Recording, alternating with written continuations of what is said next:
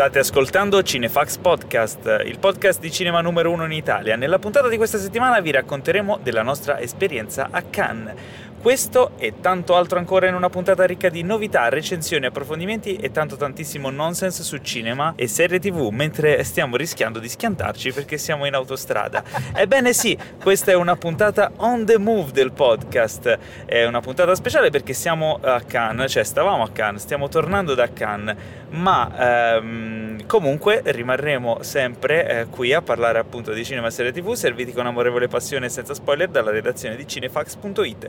Qui vi parla Paolo Cellammare in studio, cioè no, in macchina, con il mio abituale agguerrito collega, il fondatore e direttore editoriale Anima e Pilastro di Cinefax, colui che vorrebbe... Eh, qui non ho scritto una, un, titolo uh, appropriato per, questo, per no, questa edizione. Stavo ma... aspettando la presentazione. Ma aspetta, me lo posso inventare sul momento. Un, uh, ci vorrebbero dei film, dei film cannesi. Anzi, sai che ce lo, ce lo, inventeremo durante questa puntata, il film che tu avresti voluto vedere. Teo Yusufian. Ciao a tutti.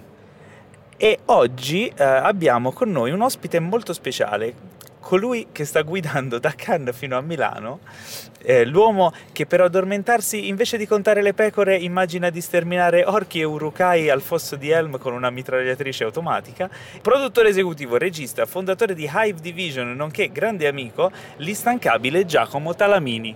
Buongiorno a tutti. Stai guidando da, già da qualche da, da, un'ora, eh, però sei freschissimo. Sto guidando e dato che sono come quasi tutti i maschi rigorosamente monotasking, al momento di darvi i miei pareri sulle domande che mi saranno fatte, verosimilmente la puntata terminerà per uno schianto. e quindi, insomma, scegliete quella domanda bene perché sarà l'ultima risposta che otterrete. Bellissimo, cioè, speriamo di no. Teo, allora, questo tuo primo can come è stato? È stato, è stato allora, è stato un massacro da un certo punto di vista, credo di aver accumulato in tutto forse 11 ore di sonno in 4 notti, però vabbè, sono cose che ho scelto io di fare, non, non mi ci obbligava nessuno, ho cercato di vedere più film possibili, di non perdermi un sacco di cose, questo quindi comportava avere degli orari veramente bislacchi, peggiori di quelli che comunque ho a Milano, perché non è che a Milano poi mi dedichi a dormire Diciamo che tu molto, fai ecco. parte di un esperimento scientifico esatto. di quante poche ore possa dormire una persona prima di raggiungere prima un di non essere piatto. più una persona. Ok, e... devo dire che stai reggendo bene, eh? Sì, eh? Sì. Tanto ormai allora... ho, le, ho, le, occhiaie tatuate da un paio d'anni, quindi non è, che, non è che cambia molto se dormo due ore e mezzo al posto di tre e mezzo. Diciamo che Beh, intanto... Però molto bello, molto bello. La cosa che diciamo mi è piaciuta di più è tutto quello che c'è intorno al festival, cioè tutto questo circo incredibile di persone e personaggi che, che ci gravitano attorno, che arrivano da tutto il mondo per i più svariati motivi possibili e il fatto che tutte le persone con le quali vieni a contatto eh, hanno comunque il cinema come, come focus, come argomento principale, si parla di film, si parla di quello che hai visto, di quello che non hai visto, di quello che hai visto l'anno scorso, di film da fare, di film in progetto, di film eh, vecchi, di, di, di novità, è, è, proprio tutta questa roba, cioè, non ne esci, nel momento in cui metti i piedi a Cannes fino a quando te ne vai, eh, cinema e film sono proprio diventano pane, parte di te. Pane quotidiano. Il pane quotidiano. Ehm, però per come voglio impostare questa puntata, noi parleremo di Cannes, ma non di tutti i film che abbiamo visto, perché? Perché molti di questi film usciranno eh, nei prossimi mesi o anche addirittura o anche anni. mai. Eh, quindi cercheremo di parlare dei film che sono in, in prossimità di essere appunto portati in sala eh, nel momento in cui lo saranno, ma parleremo però comunque di alcuni dei film che abbiamo visto perché hanno una rilevanza speciale o perché probabilmente non saranno mai distribuiti da noi.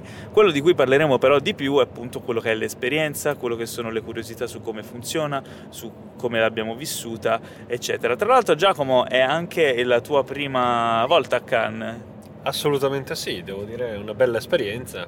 Eh, era da un po' d'anni che immaginavo di venire, ma eh, aspettavo di avere un motivo professionale per venire, quest'anno ce l'avevo e quindi era il momento giusto. Sì, è un appuntamento che comunque per chi lavora nell'industria eh, è abbastanza importante perché eh, appunto un terzo delle persone che lavorano nell'industria a livello mondiale è presente lì, quindi eh, la facilità di, di, fissare degli incontri, eh, di incontrare faccia a faccia le persone è altissima e, e si, si, crea quindi una, un, un, calendario di, di incontri eh, per i giorni che si è presenti lì che è molto fitto. Sì, quello che non tutti sanno del Festival di Cannes il Festival di Cannes è il volto più noto e più glamour della, della, naturalmente della rassegna, ma quello che i professionisti poi conoscono e frequentano è anche il Marché du Film, che è parallelo al Festival di Cannes, ma dove si compra e si vende l'audiovisivo in tutto il mondo, dove si distribuiscono i film, dove le, le sale agency incontrano gli, gli acquirenti e dove si chiudono un sacco di affari nel giro di pochi giorni.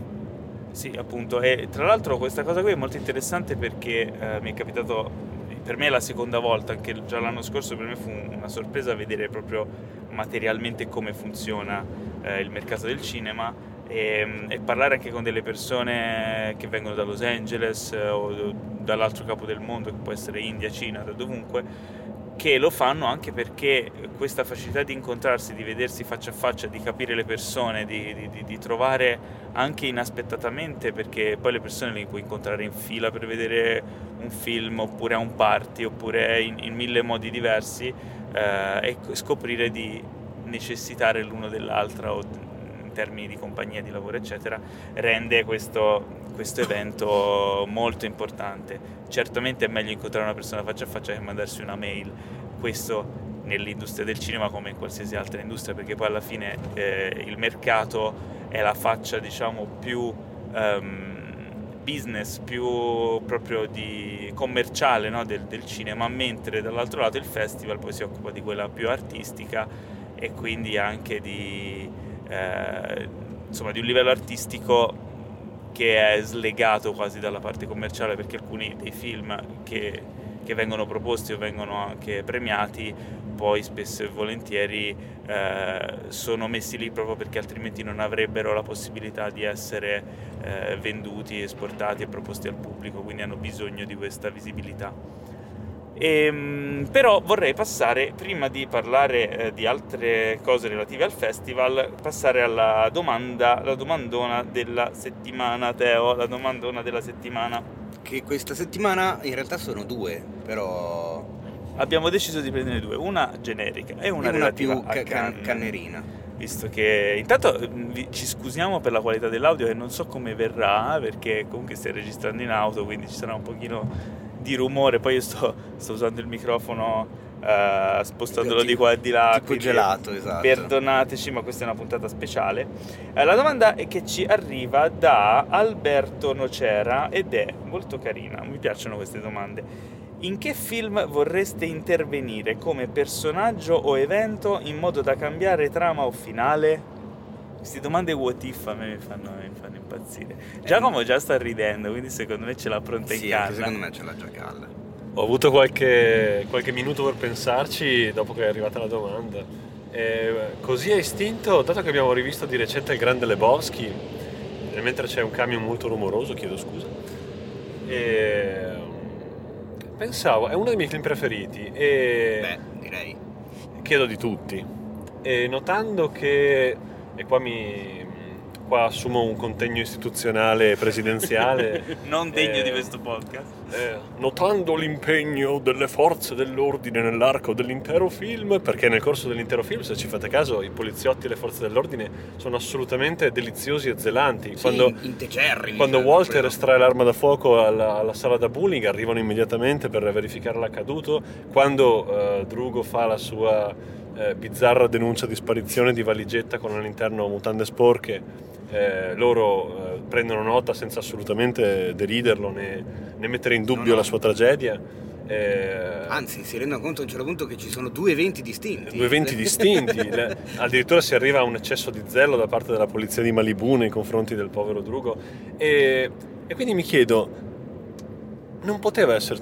Io vorrei essere un, un diligentissimo poliziotto che interviene alla fine quando i nichilisti danno fuoco alla macchina, causando per via di una serie di circostanze, la morte del povero Donny. Una, una morte del povero Donny che io non ho mai completamente mandato giù No, sul, assolutamente. sul finale del grande Lebowski. Eh, io sogno questo, sogno che il principino sia ancora vivo eh, e quindi vorrei essere un poliziotto che interviene sulla, sulla scena del, del- del fattaccio e, e mette in condizione di non nuocere gli in vero non eccessivamente pericolosi nichilisti, eh, quindi salvando di conseguenza il nostro Donny, lui che amava il surf. Beh, eh. Ottima risposta. eh, io ho visto Paolo tremare nel momento in cui hai parlato della morte di un personaggio nel finale di un film, perché lui è sempre molto attento a queste cose spoilerose, eccetera. Scusa, Però nel caso che- del grande Lebowski io eh, metterei in campo la, la ca- la carta Jolly. Ma scusa, tu a che età hai visto il Grande Lebowski? Io l'ho visto al cinema quando uscì, quindi avevo 20 anni. Sicuro non avevi 45? Non ne avevo 45. Sciocco. E tu Giacomo a che età l'hai visto? Quando è uscito al cinema era il 95 mi sembra. 97-98 credo. Ah sì, era Sì. Anzi 95. 98 quasi, quasi certamente te la dico. Quindi eravate dei teenager, diciamo, più o meno. Ora, insomma, immaginati un, ba- ci ha un- passato, ragazzino di 13-14 anni che ascolta il podcast e non l'ha ancora visto. Eh? Tu gli vuoi Eh. fare del male? Ah, ma tu sei fissato con gli spoiler? No, Beh, vabbè, ma sto La scherzando. domanda era che finale, che finale cambiereste? Vado davvero difficile rispondere. No, Sì, no, in effetti c'ha ragione però. No, in eh. realtà, eh, visto che uno studio um, scientifico, come dicevo l'altra volta, ha, dec- ha deciso, ha decretato che lo spoiler in realtà non rovina la visione e l'apprezzamento di un'opera, quindi chi se ne frega. Spe- c- diciamo che cerchiamo di rimanere senza spoiler nell'arco di 5 anni dall'uscita, 10 anni. No, io non mi darei problema di anni perché c'è qualcuno che potrebbe anche non aver ancora visto Quarto Potere.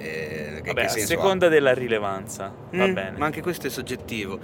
Io direi a questo punto, allora, tutti coloro che hanno ascoltato, che stanno ascoltando il podcast e che non avevano ancora e non hanno ancora visto il grande Lebowski, ci facciano sapere quanto li ha infastiditi questa cosa Eh, e no, noi eh, faremo sapere loro quanto a noi realmente ci interessa. Ok, ma tu ce l'hai una risposta? Io ho Allora, una allora- risposta un po' abbastanza salomonica e, salomonica e paracula, se posso giocarmela. Me la gioco? Sì, vai. Qualunque film in cui recita quella donna per intervenire nel primo minuto di trama ed eliminarla dalla storia. Vabbè, ma così, a parte che mi stai... Quella donna sarebbe Sandra Bullock, Giacomo, perché lui non apprezza Sandra Bullock. Quindi la sua sopravvivenza in Gravity è una fonte Ah. di grave turbamento. Ah, guarda, uno stillicidio. Però mi hai un po' Ho- rubato per- l'idea. Per tutto il film ho pensato che in realtà lei fosse George Clooney. Io ora chiedo, un- Eh. chiedo, a- chiedo al personale di, di Cinefax un ulteriore chiarimento riguardo alle policy di correttezza politica. Ma no, perché, perché sto siamo- per fare una battutaccia. Aia. pure, al limite la taglio. Io, io vedendo, vedendo Bird Box su, su Netflix Oh, con, con Sandra Bullock e notando le non perfette condizioni della stessa, Mm. ho In che so- senso? Cosa, cosa c'è? Invecchiata? era un po' finta, diciamo, a livello di Ah, salute del po' di- viso. ok. E ho rinominato il film Bird Botox. e questo naturalmente nulla toglie alla mia grande stima per Sandra Fantastico. Bullock. che Ah. bene, ma, eh, Eh, io mi gratto. insomma, Ah. Vabbè, mi, mi avete un po' spiazzato eh, perché volevo un po' rubarti l'idea. Fa- Facciamo così. Ah. ehm, E alla avrei- fine, scusate Ah. l'integrazione per chi è appassionato di Metal Gear Solid come me, alla fine lei si mette una bandana in testa e diventa Big Botox. Io volevo uccidere il Fanning in The Neon Demon a inizio film. Non mi devi toccare l'angioletto che viene a portare pace e, e- e gioia nell'universo. Allora vorrei essere un, un hobbit che va insieme a Frodo e, E e Sam. Sam con loro, sì. Però non... Cioè un hobbit in più. Sì, un hobbit in più, però un, non, non un hobbit aggiuntivo. Il terzo incomodo Che che conforterei Frodo ogni tanto perché mi faceva pena quando stavo. Eh, però così Anzi, non cambi mi, trama. No, mi prenderei la pugnalata al posto suo Ah, voglio bene. ecco, vedi, così Eh? cambieresti qualcosa. Che bello. Ah, Ci stavamo intanto per schiantare sotto un tir. Ragazzi, questa potrebbe essere l'ultima puntata del podcast. ma in realtà che, sai che non ha molto senso dire che potrebbe essere l'ultima puntata del podcast, perché il fatto che loro lo stiano ascoltando implica che siamo riusciti a portarlo a casa e a Ah, caricarlo. Hai spoilerato la puntata. Eh, no, sei eh, vabbè, E vabbè, quindi vabbè. niente, non c'è più sorpresa. Però sai cosa c'è invece? C'è un'altra domandona. L'altra domandona che dice, se riesco a vedere perché oggi ho la scaletta sul cellulare tutto in piccolo. In sala a Cannes, considerando il registro formale, si mangia o si beve, ad esempio, popcorn? Non ridere, popcorn. eh, e se sì, cosa? La domanda ce la fa eh, Filippo Foladore. Punto JPG.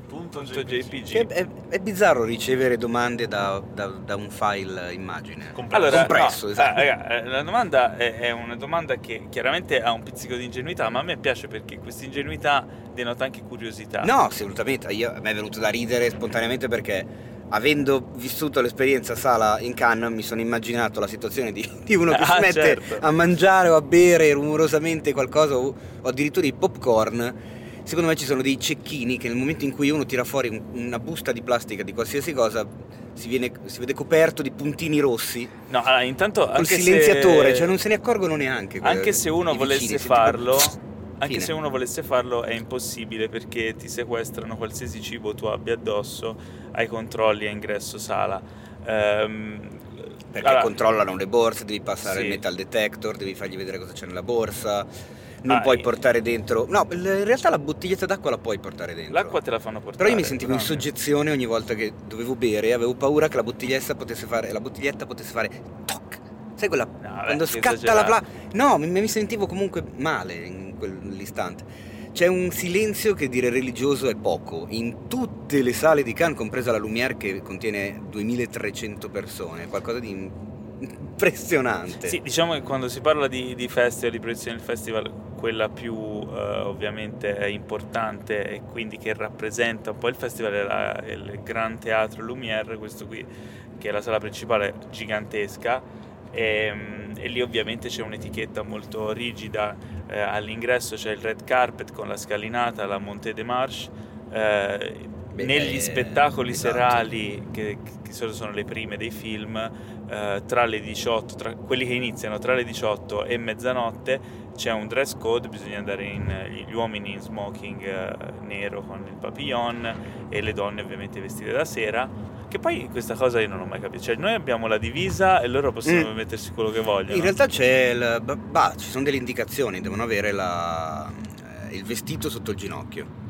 Ok quindi più lungo del ginocchio però poi lo posso mettere come gli pare cioè sì, ho visto anche scollature piuttosto audaci, Scolatore, ma io ho visto anche mh, donne comunque ragazze smanicati. vestite anche non così bene che venivano fatte passare Sì? perché capito il, il- il giudizio è più cioè come fai a dire ok sì no cioè lo Un smoking po' come le discoteche effettivo. della Riviera, ragazzi 10 euro, ragazze gratis. Ah, ho Eh, visto- Il pensiero allora, è quello lì. Ah, davanti a me c'era una, una donna che aveva era vestita ok Davanti a te quando? in Eh, fila eh, Eh, era vestita Contestualizza la cosa. era Cosa a stavi me. andando a vedere? stavo, stavo andando a vedere non me lo ricordo Pioveva? sa- C'era no, bel tempo? un po' pioveva ha sempre piovuto in questi giorni Ok, ma non Eh, vedo. Vabbè.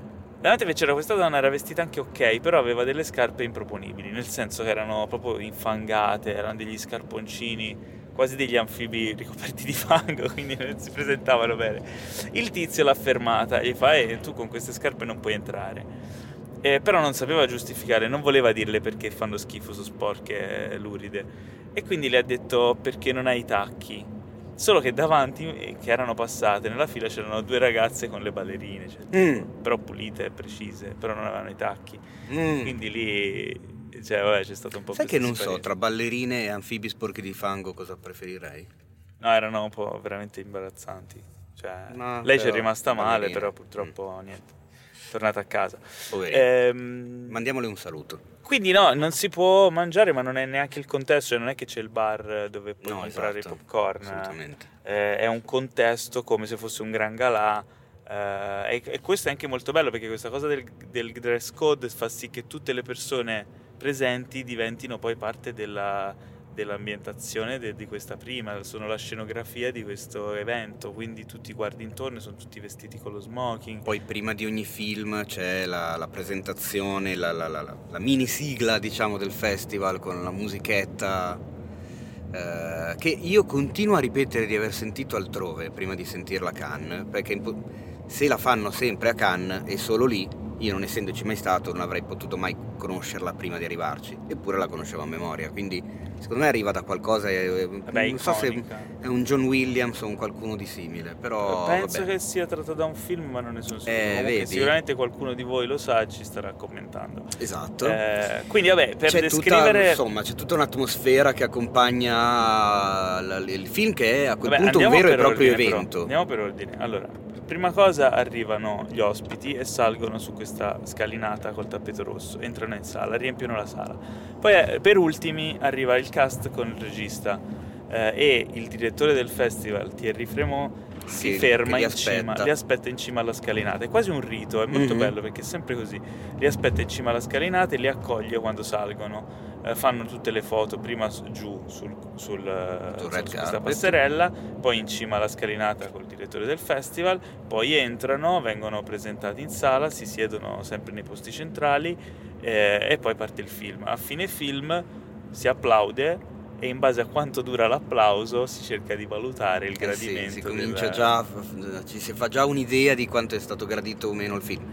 E in, alcuni mezzo casi- in tutto ciò non hai nominato gli sfigatelli Paolo, perché ok, Ah, arrivano aspetta, gli ospiti, qui arriva il apriamo, cast. Apriamo la, apriamo la Eh. parentesi. A fine film eh, gli applausi e poi a volte il regista prende anche il microfono e dice, E dice qualcosa, non qualcosa. sempre, e finisce così. Eh, cosa succede? Dunque ci sono, ehm, c'è una forte componente di glamour in tutto questo evento Uh. che fa sì che molte delle donne presenti, non molte, vabbè, che ci sia una quantità di donne e uomini eh, che è lì non per il film in sé, ma per eh, la parte glamour. per, per esserci, perché bisogna esserci. sfoggiare il vestito bello, farsi fare le foto e che poi sono lì in sala, si fanno mille selfie e mi è capitato che fossero sedute accanto a me quattro ragazze, appena è iniziato il film, tipo sui loghi in testa, sono, si sono alzate e sono andate via e così fanno molte, cosa che è un po' brutta, a parte che di cattiva educazione, ma eh, toglie posti a chi magari vorrebbe andare Eh. lì a vedere il film Esatto. perché molte persone purtroppo rimangono fuori perché i posti sebbene siano tanti su alcune prime importanti non bastano per tutti inoltre mh, per avere accesso eh, bisogna avere un invito il badge de- di, di partecipazione al festival in più un invito se non si ha l'invito c'è una, una fila last minute per riempire gli ultimi posti rimasti perché ovviamente cercano di riempire tutta la sala anche per E last minute è semplicemente il nome che eh, indica e definisce eh, il, il minuto in cui entri in sala, perché in realtà la, la- la fila non è last minute, dato che spesso anche due ore di fila non sono sufficienti, quindi altro che last minute. Beh, chiaramente se riempiono tutta la sala con gli inviti e non Eh. rimane più nemmeno un posto vuoto e non fanno entrare più nessuno. Capita anche che non entri la stampa nelle proiezioni stampa e questo l'ho, l'ho scoperto con, con- con mio profonda, con mia profonda mestizia ieri sera eh, per quello che doveva essere il mio ultimo film di Cannes, ovvero il nuovo lavoro di Terrence Malick, che andava in prima eh, contemporaneamente sia al Gran Teatro Lumière sia in una delle sale all'interno del Palais come proiezione stampa. Io la ho fatto sala attigua che dà la- mille posti poi. Non la sala Bazen, no, che secondo Ah, me era la Bazen? Eh sì, non è, non è la Debussy, è forse la più piccola di quelle interne. ah, intanto diciamo che le sale di Cannes sono un'infinità, sì, cioè non- non esatto. stiamo neanche a contarle. Ce ne sono veramente tantissime, alcune sono nel Palais de Cinéma e altre sono Palais Festival, scusa. E altre sono invece in alcuni cinema della città che vengono adibiti a parti del festival. Ehm, le principali sono appunto la Lumière e la, e la Debussy, ha, Debussy, che ha c'è, mille posti. Esatto, c'è la Soix Centième, c'è Ce la sono Bazen, tante, e più- altre qua. più E piccole. via via via. Ieri quindi ho fatto la furbata, quello che pensavo potesse essere una furbata, ovvero pisciare la coda del- per il Gran Teatro Lumière e andare a vedermi la proiezione stampa, avendo io eh, il tesserino stampa. Non sono entrato lo stesso perché la sala si è riempita con eh, i possessori del badge stampa più figo, perché anche il badge stampa ha delle gerarchie, ci sono tre o quattro colori a seconda dell'anzianità del giornalista e della sua presenza al festival. Io, essendo il primo anno, avevo il badge di- di- dei, dei poveretti Ma perché Khan ti ha mandato quella mail dicendo abbiamo visto che cinefax.it è il, cine- è il sito più figo mai creato, però per questioni di Però anzianità... siete appena nati e quindi dobbiamo niente, ti tocca il darti- badge giallo.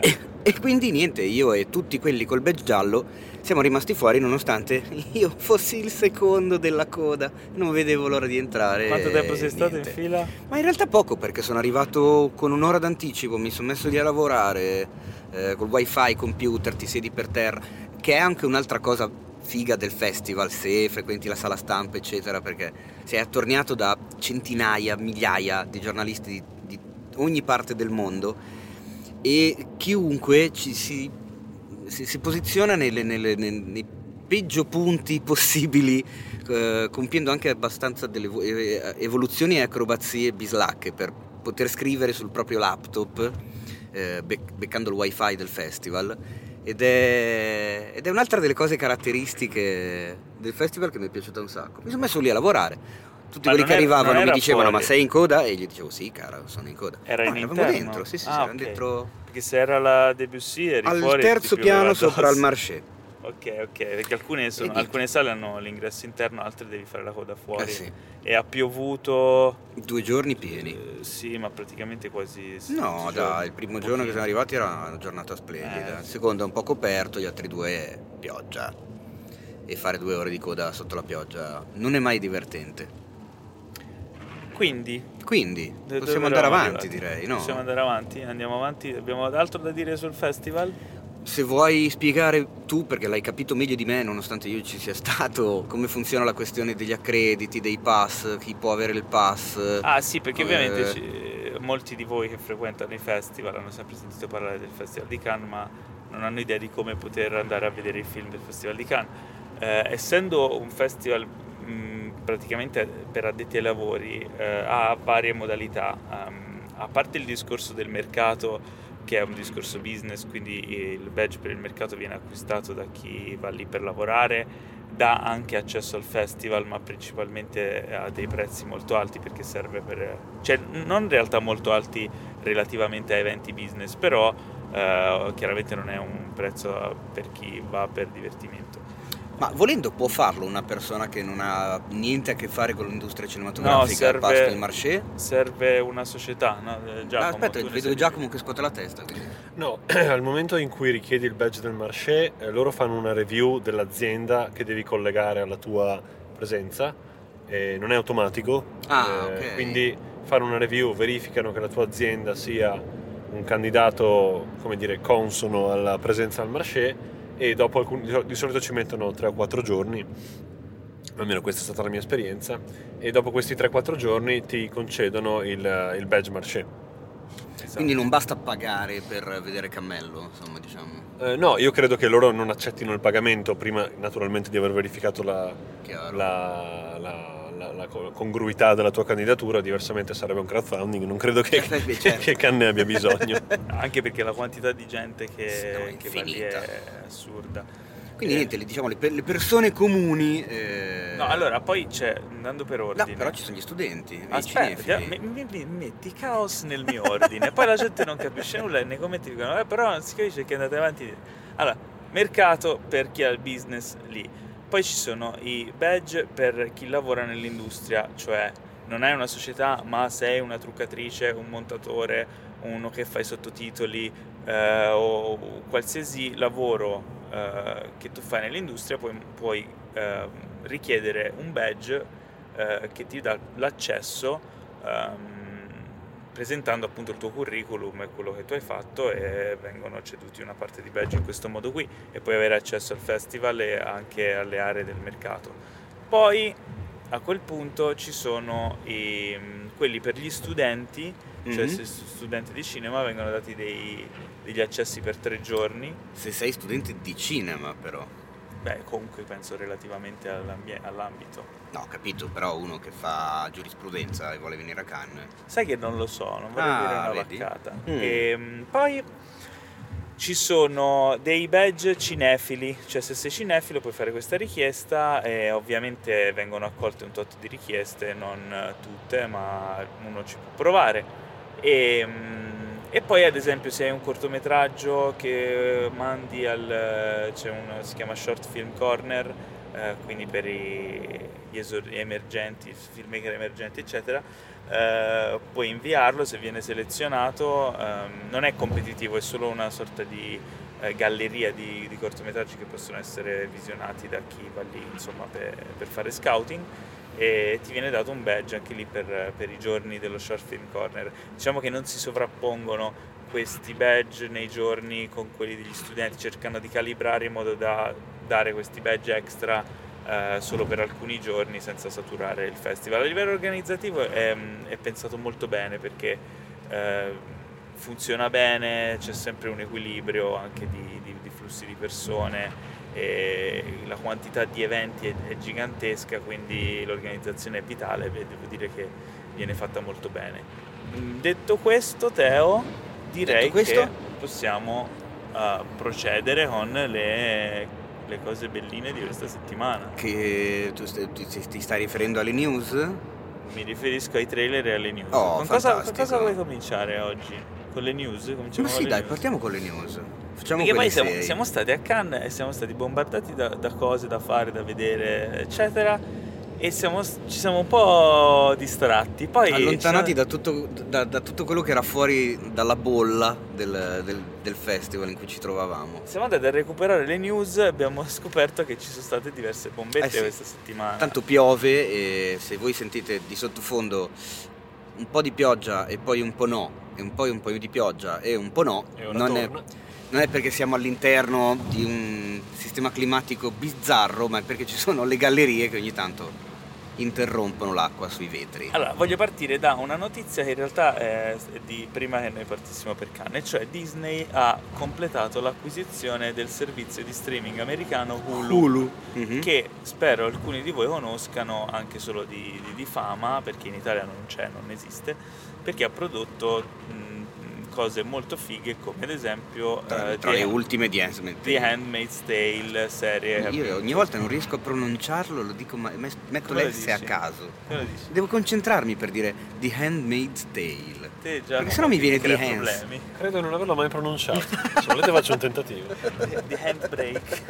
The Handmaid's Tale. Eh wow. Ah, allora eh, fai il figo. Oddio eh, ma sono incitato, anche, anche, altre cose fighe sta producendo Hulu, quindi potrebbe diventare il brand un po' più adulto di Disney uh, in teoria, oppure essere inglobato nel servizio Disney Plus.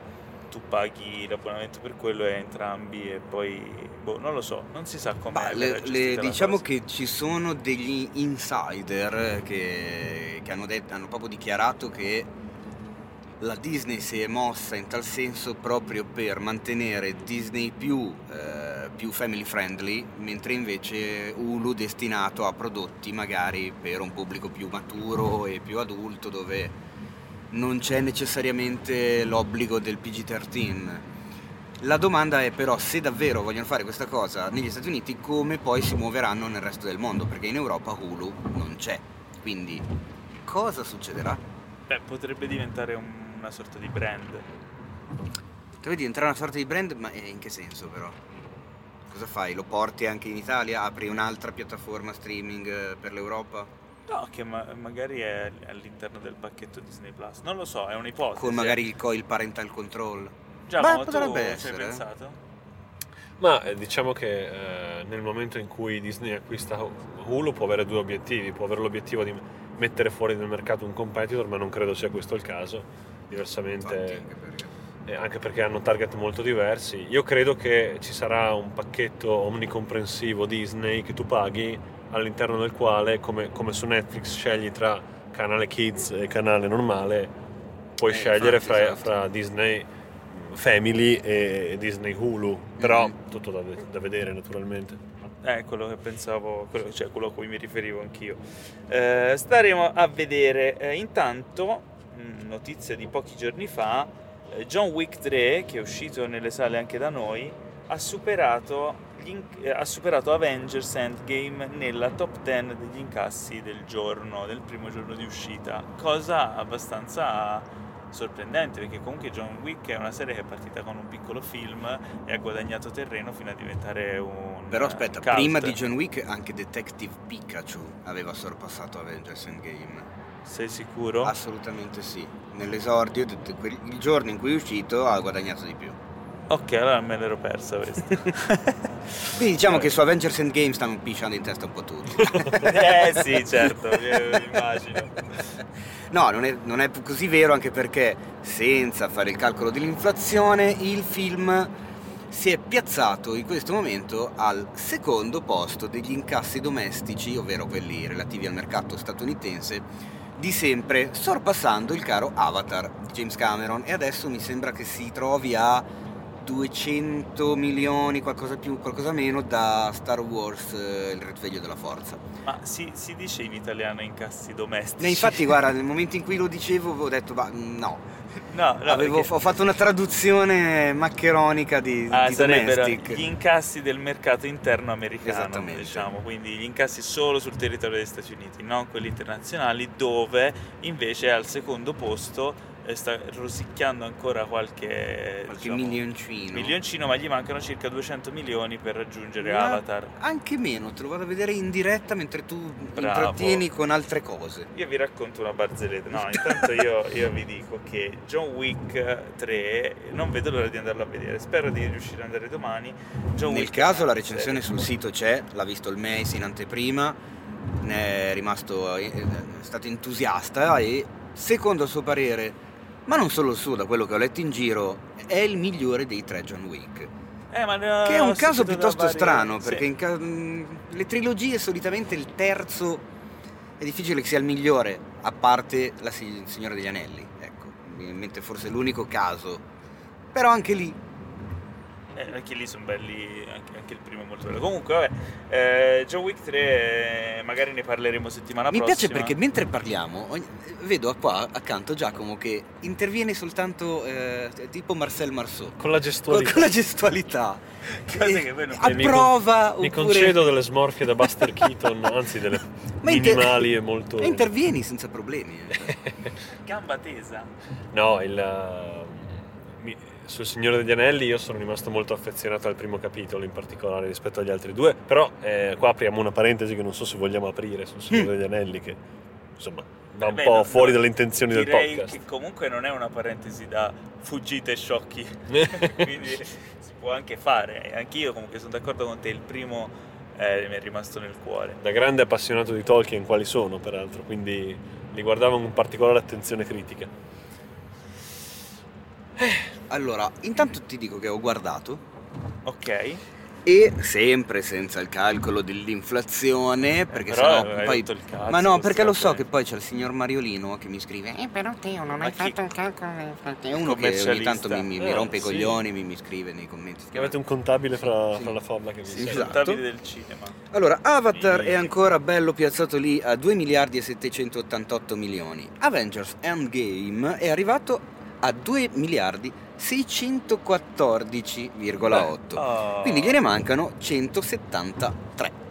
Vai, vai, che ce la fai. Ma poi perché stiamo a fare il tifo? Cioè, No, cioè, sei tu ha? che fai il tifo, io sinceramente Ma sì, ma perché- non allora, mi cambia qualcosa Noi vita. siamo cinefili, quindi a chi Mia- non mia- piace allora- una bella rimonta come Rocky? No, allora mi appassiona la, la- la questione delle- dei record. Ecco, io ho un po' il pallino dei record che vengono battuti, sorpassati, questa cosa Eh, qua bello, mi, no? mi piglia bene, quindi anche i risultati del box office eh, vanno, vanno visti in quell'ottica lì, secondo me.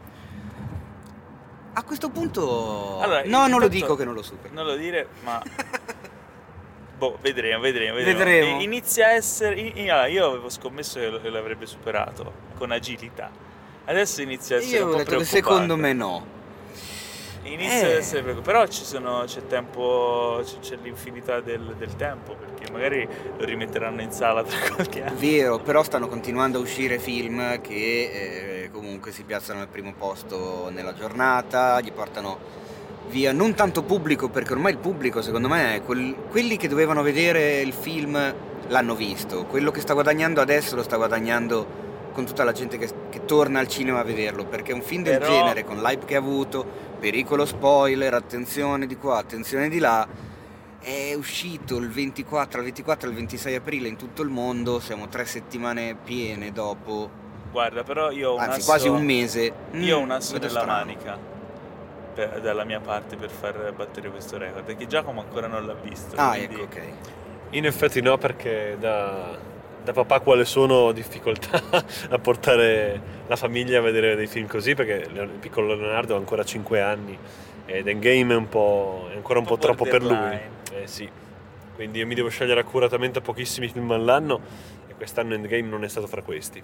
Beh, però è ancora in sala, eh, quindi sei ancora in tempo così mi fai vincere questa scommessa. È quel genere di film però che vorrei vedere solo in una sala mega galattica, quindi Tipo un a caso. tipo una a caso che è l'Arcadia di mezzo. Ma non è che sponsorizziamo troppo questa accademia, no, perché è la Ah, sala no, più figa esatto. d'Europa. Quindi, quindi- parte una- parlerò bene per tutto il resto della mia vita. È una sala dove è gestita da persone che lottano contro ogni buonsenso per darci la migliore possibile esperienza tecnologica e qualitativa, quindi è anche giusto che noi facciamo il passetto verso di loro e, e parliamo bene di questo cinema. Gloria, gloria all'Arcadia e alla sala Energia. Eh, vabbè, quindi come te dico ci saranno altri che non l'hanno ancora visto, quindi la speranza non è perduta. Però la tu nel, eh, in questa scommessa così business wise, anche non avendolo visto, che ne pensi? Secondo te supererà o non supererà Avatar? Sono cambiati i tempi? Eh, può ancora un film raggiungere quegli incassi secondo te? Ma io penso, penso assolutamente di sì perché dai tempi di Avatar è ulteriormente maturato il mercato cinese che in termini quantitativi è superiore a quello dom- domestico americano di cui- Domestico. di cui parlavamo prima e quindi c'è- ci sono miliardi di nuove persone che tantissimi anni fa al cinema non ci andavano perché erano popolazione rurale che non aveva accesso a questo tipo di, di sollazzi e quindi adesso invece al cinema ci possono andare, possono, iniziano ad avere una capacità di spesa e possono alimentare un film che non è più solamente un prodotto principalmente americano ma diventa un vero film globale. Per cui tutto lascia pensare che, che il fenomeno continuerà anche perché globalmente questi super film incassano più che di più rispetto ai super film del passato. Insomma, il cinema che sotto certi aspetti sembra in difficoltà, sotto l'aspetto dei super incassi, in realtà continua a inseguire se stesso e a raggiungersi. Eh, per cui mi aspetto che anche i futuri Avatar, se mai dovessero uscire, perché James Cameron sembra, dire, agguerrito. sembra agguerrito, ma eh, sembra prendersi il suo tempo. E credo che sì, credo che il record sarà battuto, se non da Endgame, da- da- dal mega gigante successivo. Beh, comunque, tra l'altro, James Cameron ha fatto una- un bel messaggio per congratularsi sul risultato di, di Endgame, dicendo per chi dice che il- l'industria cinematografica sia in crisi, abbiamo dimostrato che invece siamo insomma, ben, ben vivi. E cosa vuoi? Quando arrivi a quei livelli di, di assoluta eccellenza, io credo che ci sia anche un po' di sportività e che lo stesso James Cameron, per quanto sia persona, come dire, eh, ossessionata dai record, dalle avventure, dal, da- da- dall'abisso challenger e da tutte le cose che Eh. fa per, per arrivare dove nessuno è mai stato prima, e credo che la prenda con molta filosofia e, e si congratuli sì, no, no, sinceramente. Assolutamente. insomma. no, eh, assolutamente. riflettevo al fatto di quanto dei film del genere poi rappresentino tutta l'industria anche e proprio adesso che siamo appena stati a Cannes al mercato abbiamo visto che comunque l'industria del cinema si compone di tante sfaccettature diverse, tanti tipi di produzioni diverse e non so come, cioè la cosa che mi stupiva di più è vedere la quantità di roba che viene prodotta perché noi Madonna, sì, abbiamo- guarda, pa- passeggiare dentro il mercato, dentro il marché. Eh, noi nel- in. Italia vediamo una piccolissima fetta di quello che viene prodotto nel mondo ogni anno, cioè quello che arriva da noi è, è forse, non so in percentuale quanto, ma una percentuale Beh, eh, piccolissima. leggevo una statistica, ovvero il numero di film prodotti dal 2010 a oggi è superiore alla quantità di film prodotti dall'invenzione del cinema fino al 2010. Questo vi può dare un'idea di- Porco cane. dell'overflow contenutistico che stiamo subendo. Questo diventa. Tu, questo, sai che mi hai appena dato un Cinefx che io trasformerò graficamente Vi, invi- vi invito a fare, vi, vi invito a fare fact checking su questa mia potenziale Vai. balla trampiana, però, però Allora, mi prima sembra di che- pubblicarlo lo farò sicuramente, però, Però mi sembra ti stiano così le cose. dai, mi sembra stiano così quindi- le cose. Quindi vi fate un po' un'idea. interessante questa cosa. Porca ca- Ca merda, insomma, Questo- parliamo di numeri veramente allucinanti. Se verificato, è un- direi che è un cinefact. Assolutamente. Allora, poi c'è una. Passiamo avanti con le notizie. C'è una notizia per me molto, molto, molto gustosa. Anche se forse non, eh, non so se impressionerà tutti. Mm. Ma eh, a quanto pare eh, ci sarà un nuovo film di Evil Dead, ma non della serie principale. Quindi non ci sarà Bruce Campbell perché potrebbe essere un sequel del remake del 2013 di Fede Alvarez che eh, se non l'avete visto vi consiglio di recuperare perché forse è uno dei remake più eh, riusciti eh, di horror insomma della- mai fatti fino ad ora perché mi ha molto convinto è molto rispettoso del- dello spirito del primo film originale che ricordo di umoristico aveva ben poco eh, se non magari involontariamente qualche, qualche effetto un po' casereccio però in realtà funzionavano perché erano, era un casereccio ma era abbastanza disturbante quindi ci sarà eh, cosa ha detto Bruce Campbell Teo? tu che, che hai letto in prima persona questa notizia Ha confermato che la serie continuerà. Purtroppo, però, eh, diciamo che a una buona notizia se ne accompagna una un po' meno buona. Lui non ci sarà.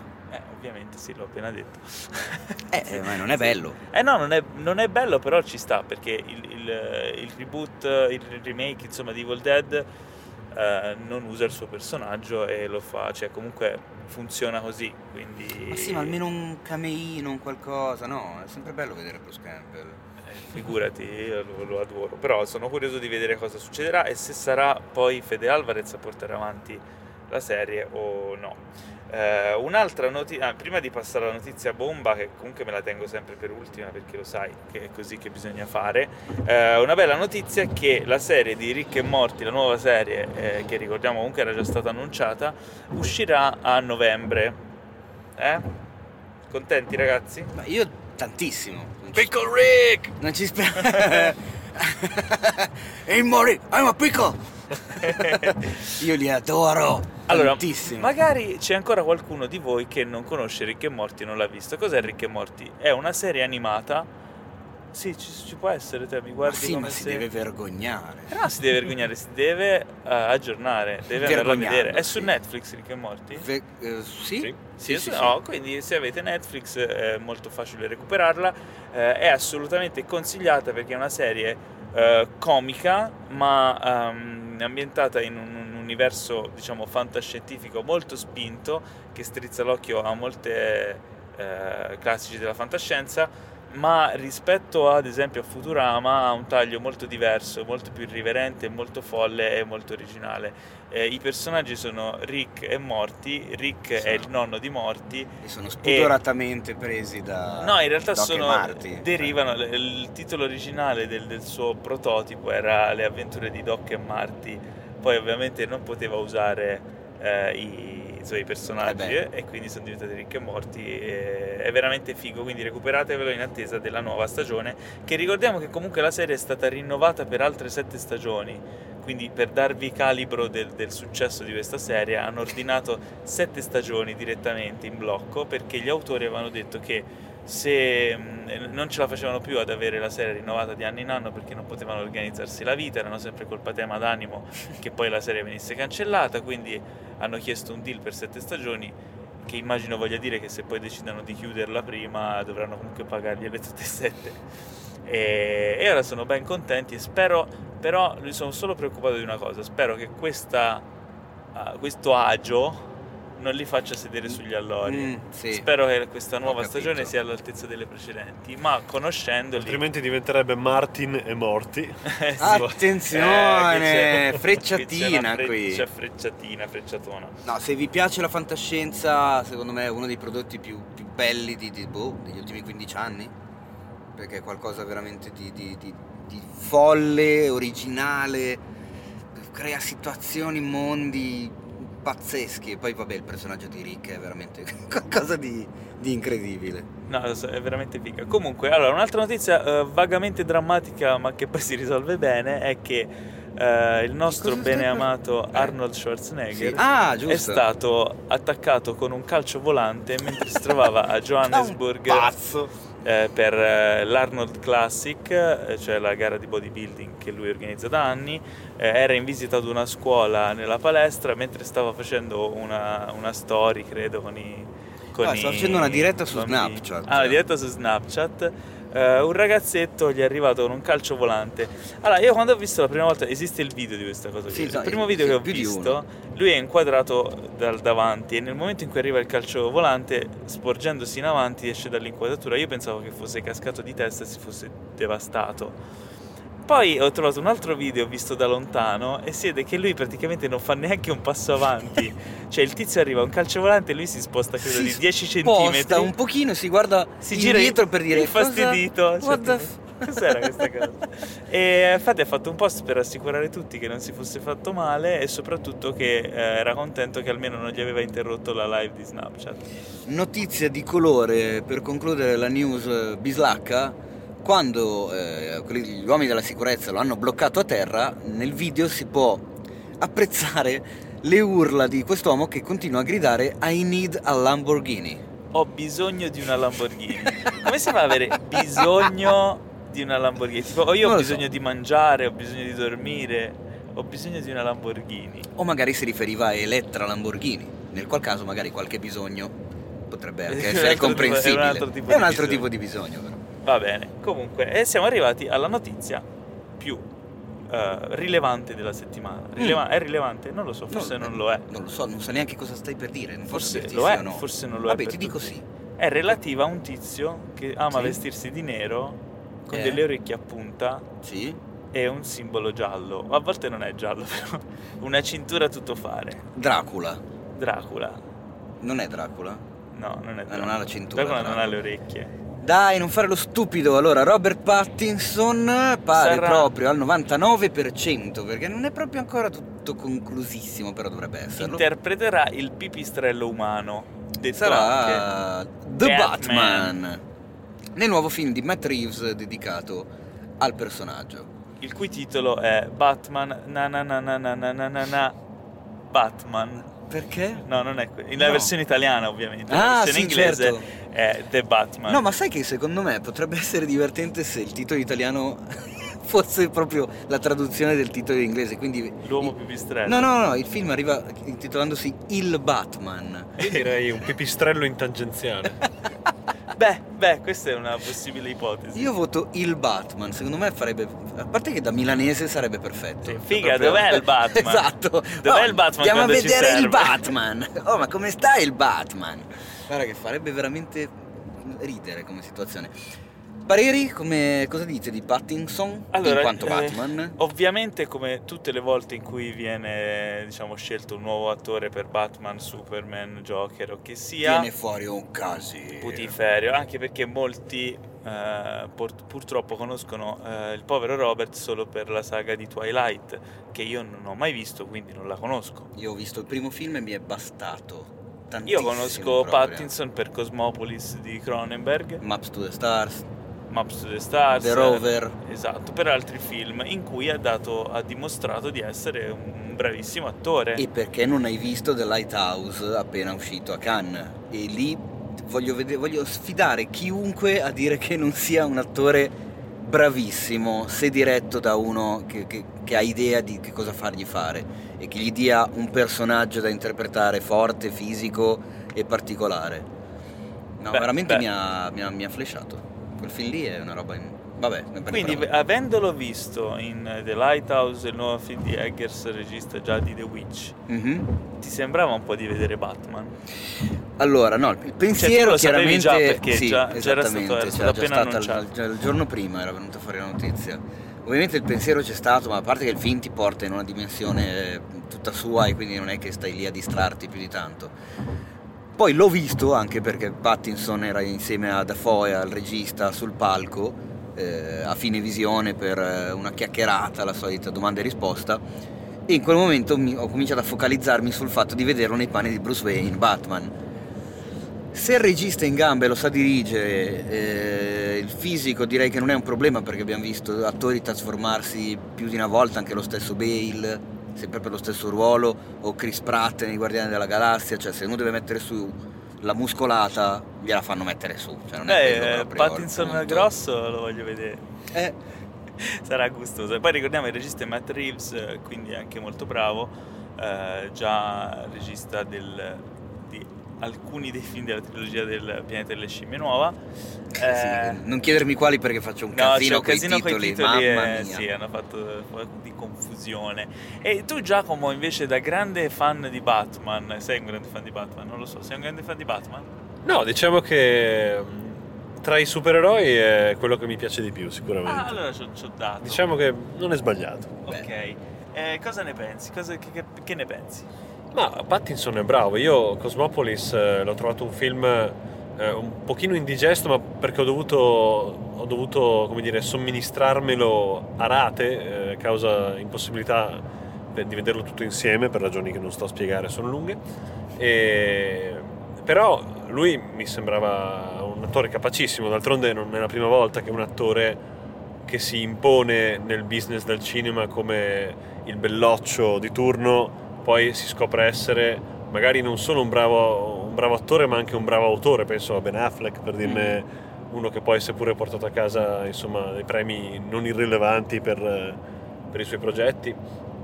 E, mm, per cui eh, nulla contro, nulla contro Approva- il nostro- approvato. Ma direi di sì, alla fine quello che conta è il, il design dell'operazione nel suo complesso, credo. Esatto. Eh, Ricordiamo che comunque... Mi sembra ad esempio che il nuovo Joker, di cui pure non sentivo affatto la necessità dopo quello che ha fatto Heath Ledger naturalmente, eh, però vedendolo così mi sembra un film potenzialmente interessante, poi al di là del fatto che Joaquin Phoenix è uno degli attori viventi più bravi in assoluto probabilmente, eh, però se, se riesce un'operazione di questo tipo, quindi come dire eh, grounded, molto, molto, mo- molto livida come stanno facendo con, con- con Joker anche su Batman, anche se magari mi, mi potrebbe sembrare leggermente ridondante rispetto a quello che ha fatto Nolan, potrebbe essere interessante. Beh, non è detto che mantenga quei toni lì, anche perché la Warner si sta concentrando su delle- de- dei film a sé stanti molto diversi l'uno dall'altro.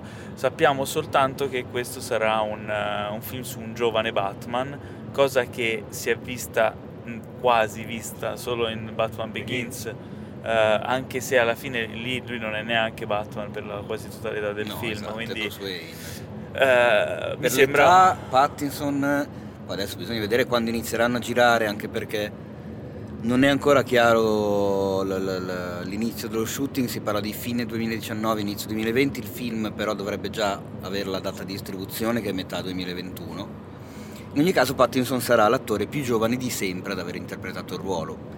Di qualche mese si parla, non è che si parla di decenni. qualche eh, mese agli rispetto a Bale.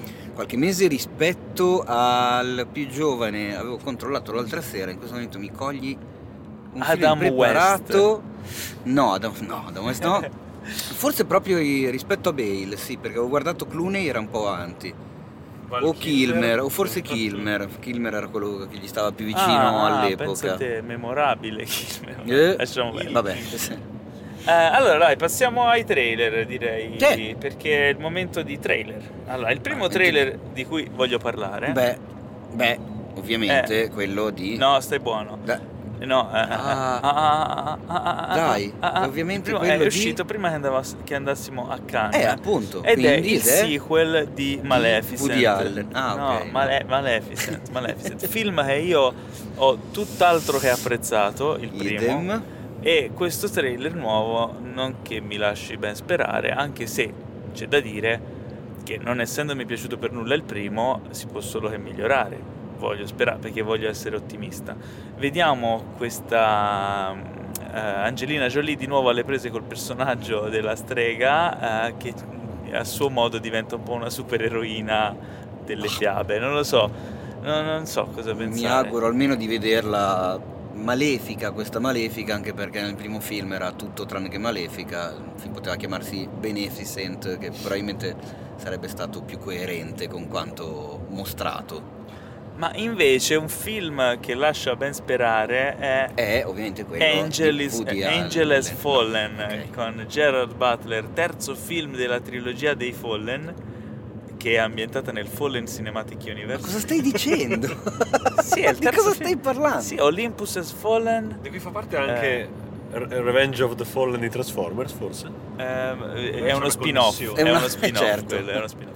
Quindi Gerard Butler è di nuovo alla prese- alla- alle prese con questi attacchi terroristici. Sono attacchi io non l'ho visti. Tu hai No, tu, Giacomo, sei, Giacomo, tu sei l'esperto di- della Fallen Trilogy.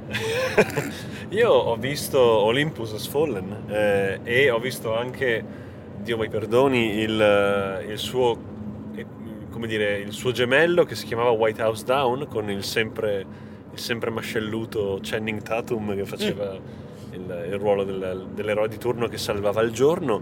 E- Il cinema muscolare. Ah, cinema che muscolare, bello. esatto.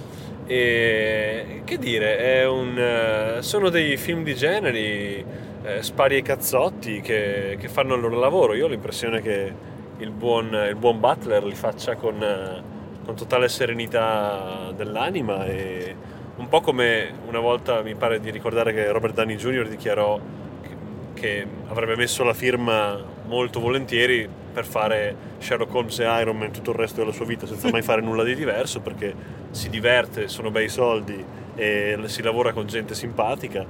Io credo che sì. l'approccio alla vita di, di Butler sia più o meno simile. Ha già, fatto, ha già fatto successo, ha già fatto i soldi, fa film in cui si diverte, come dargli torto.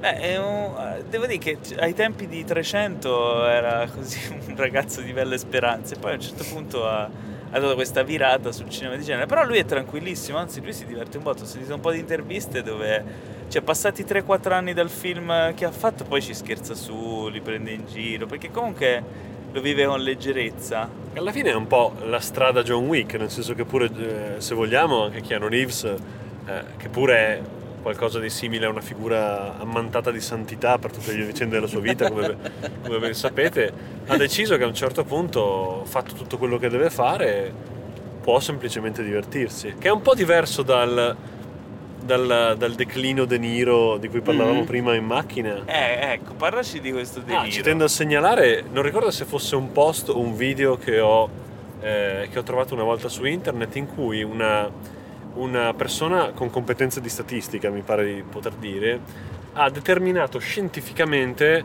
eh, citando, eh, citando in inglese il titolo di questo breve essay che aveva compilato, eh, The exact moment in which Robert De Niro stopped giving a fuck.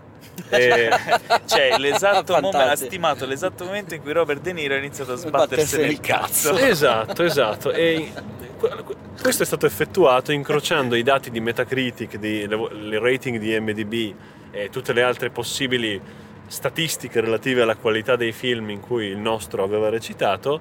E mettendole su, un- su una timeline, tutte queste informazioni, si è determinato che un anno specifico, non vorrei sbagliare, non ricordo l'anno particolare, mi pare fosse eh, qualcosa verso la fine degli anni 90, l'inizio dei 2000, in cui la qualità media dei film in cui Robert De Niro recitava ha iniziato a collassare completamente. E nel giro di un paio d'anni il nostro ha iniziato a recitare solo in cagate. Eh, quando poco prima era il più grande attore vivente. Ma non è vero, però ha fatto anche nonno scatenato.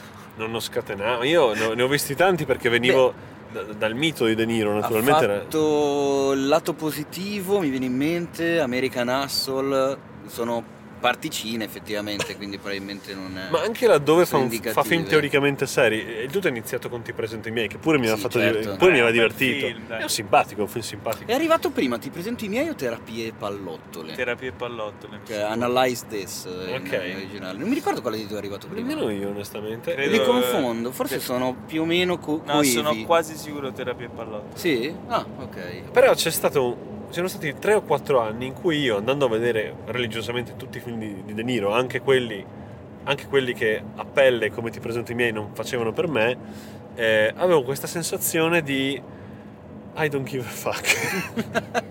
per io, l'appunto. Io credo che lui lo faccia, cioè forse ho trovato la motivazione. Secondo me lui lo fa per quelli, cioè per fare in modo che quando lui non ci sarà più, vuole fregare tutti quelli che dicono ah che bravo De Niro, mi voglio vedere tutta la sua filmografia. È così. E sei fottuto. Perché ritieni che non inizierebbero da- dall'inizio. Quindi sì, sì, inizi dall'inizio, però poi per completismo li devi vedere tutti. Eh, Certo, è lì che certo. vieni fottuto. Però magari con The Irishman, ragazzi, potrà risollevarsi. Chi lo sa, vedremo. Il canto del cigno? Ah. Probabile. E penso che l'ultimo veramente grande, non vorrei dire una cazzata, ma sia stato Casino. Casino e Te la sfida che erano usciti nello stesso anno, 95 mi pare. Sì, esatto. Due grandissimi film. Poi cos'altro ha fatto di grande? Eh, 97 Jackie Brown mi viene in mente. Sì, sì. Anche lì non parte clamorosa, anzi, però un ruolo molto particolare nella sua Sì, filmografia, sì, sì. molto diverso dal solito, che se lo porta a casa con mestiere. Ma andiamo avanti con i trailer. Allora, abbiamo tre serie di cui parlare molto molto interessanti. Eh, una è eh, Black Mirror stagione 5 che è stata annunciata da Netflix con un trailerone.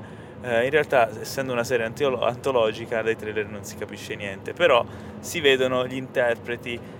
Ci sarà Miley Cyrus, a sorpresa così, però Black Mirror ci sta.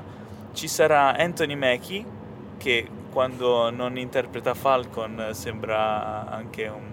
Simpatico. Sì, interessante. Vediamo.